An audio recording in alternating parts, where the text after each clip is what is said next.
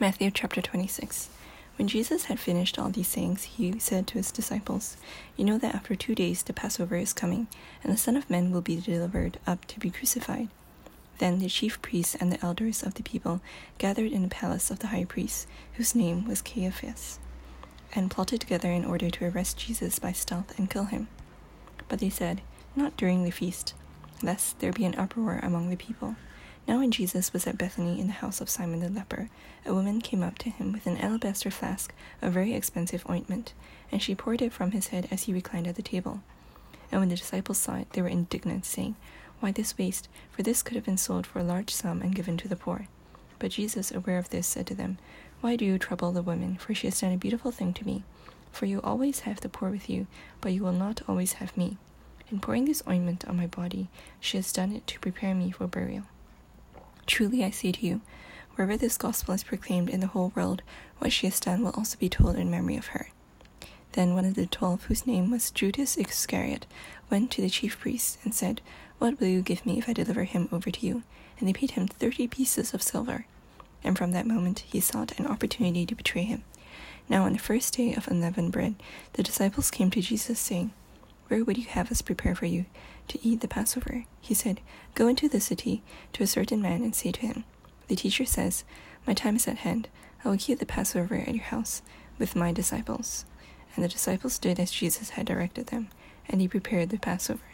When it's evening, he reclined at the table with the twelve, and as they were eating, he said, "Truly I say to you, one of you will betray me."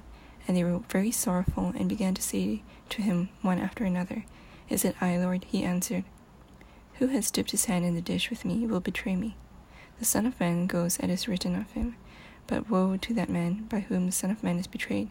It would have been better for that man if he had not been born." Judas, who would betray him, answered, "Is it I, Rabbi?" He said to him, "You have said so." Now as they were eating, Jesus took bread, and after blessing it, broke it and gave it to the disciples and said, "Take, eat. This is my body." And he took a cup, and when he had given thanks, he gave it to them, saying, "Drink all of you, for this is my blood of the covenant, which is poured out for many for the forgiveness of sins. I tell you, I will not drink again of this fruit of the vine until that day when I drink it new with you in my Father's kingdom." And when they had sung a hymn, they went out to the Mount of Olives. Then Jesus said to them, "You will all fall away because of me this night, for it is written, 'I will strike the shepherd, and the sheep of the flock will be scattered.' But after I am raised up, I will go before you to Galilee." Peter answered him, "Though they had all fallen away because of you, I will never fall away." Jesus said to him, "Truly I tell you, this very night before the cock crows, you will deny me three times." Peter said to him, "Even if I must die with you, I will not deny you." And all the disciples said the same. Then Jesus went with them to a place called Gethsemane, and he said to his disciples, "Sit here while I go over there and pray." And taking with him Peter and the two sons of Zebedee, he began to be sorrowful and troubled. Then he said to them, "My soul is very sorrowful, even to death. Remain here and watch with me." And going a little further, he fell on his face and prayed, saying, "My Father, if it be possible, let this cup pass from me. Nevertheless, not as I will, but as you will." And he came to the disciples and found them sleeping. And he said to Peter, "So, could you not watch with me one hour? Watch and pray that you may not enter into temptation. The spirit indeed is willing, but the flesh is weak." Again for the second time he went away and prayed, "Father, if this cannot pass unless I drink it, your will be done." And again he came and found them sleeping, for their eyes were heavy. So leaving them again, he went away and prayed for the third time, saying the same words again. Then he came to the disciples and said to them, "Sleep and take your rest later on. See, the hour is at hand, and the Son of Man is betrayed into the hand of, hands of sinners. Rise, let us be going. See, my betrayer is at hand." While he was still speaking, Judas came, one of the twelve, and with him a great crowd with swords and clubs, from the chief priests and the elders of the people. Now the betrayer had given them a sign, saying, "The one I will kiss is the man. Seize him." And he came up to Jesus at once and said, "Greetings, Rabbi," and he kissed him. Jesus said to him, "Friend, do what you came to do." And then they came up and laid hands on Jesus and seized him. And behold, one of those who were with Jesus stretched out his hand and drew his sword and struck the servant of the high priest and cut off his ear. Then Jesus said to him, "Put your sword back into its place, for all who take the sword will perish by the sword. Do you think that I cannot appeal to my Father, and he will at once send me more than twelve legions of angels. But how then should the scriptures be fulfilled that it must be so? And at that hour Jesus said to the crowds, Have you come out against a robber with swords and clubs to capture me? Day after day I sat in the temple teaching, and you did not seize me. But all this has taken place that the scriptures of the prophets might be fulfilled. Then all the disciples left him and fled.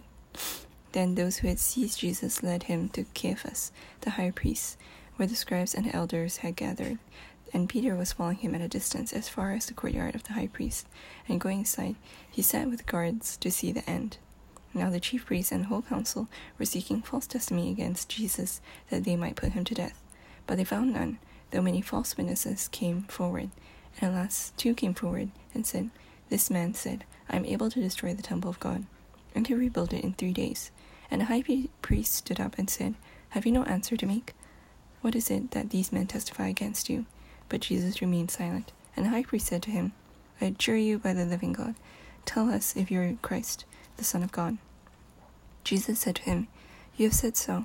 But I tell you, from now on, you will see the Son of Man seated at the right hand of power and coming on the clouds of heaven.